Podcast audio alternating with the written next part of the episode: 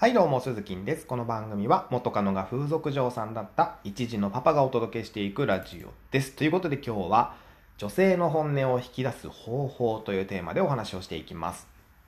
えー、まあ女性とお話をしていてもですね、なかなか本音って聞けないじゃないですか。ね、難しいですよね、本音聞くのって。ね、初対面ならなおさら、こう、表面的なことしか質問もできないわけじゃないですか。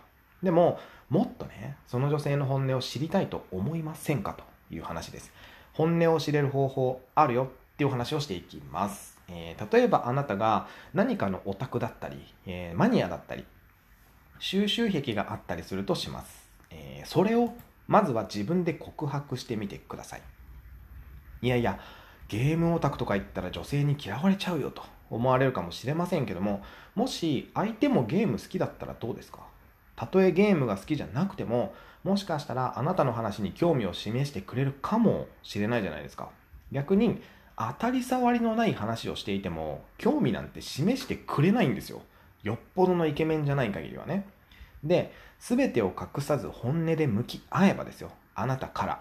えー自然に女性も本音で向き合ってくれるわけですよ。逆に言えばですよ。逆に言えば、例えば女性から、えーじゃあ、まあ、実は、小学校の高学年までおもらししててとかね、なんて言われた日にはですよ。あなただって何かしら自分の恥ずかしい過去を話そうって思いますよね。もうスーパーで試食のウインナーもらったら、一袋ぐらい、ぐらいね、買わなきゃって思ってしまうのと一緒ですよ。心理的にはね。まずは自分から本音でぶつかっていく。オタクであることを隠して付き合ってても、結局疲れますからね、最終。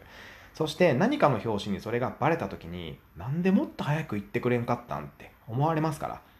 本音で話すことを怖がって、もう何の当たり障りもないことだけを話すみたいなね。そんなイケメンと同じようなことやってても、そもそも顔で顔で負けてるわけですから、僕みたいな人間は。それはね、イケメンには勝てませんよっていう話です。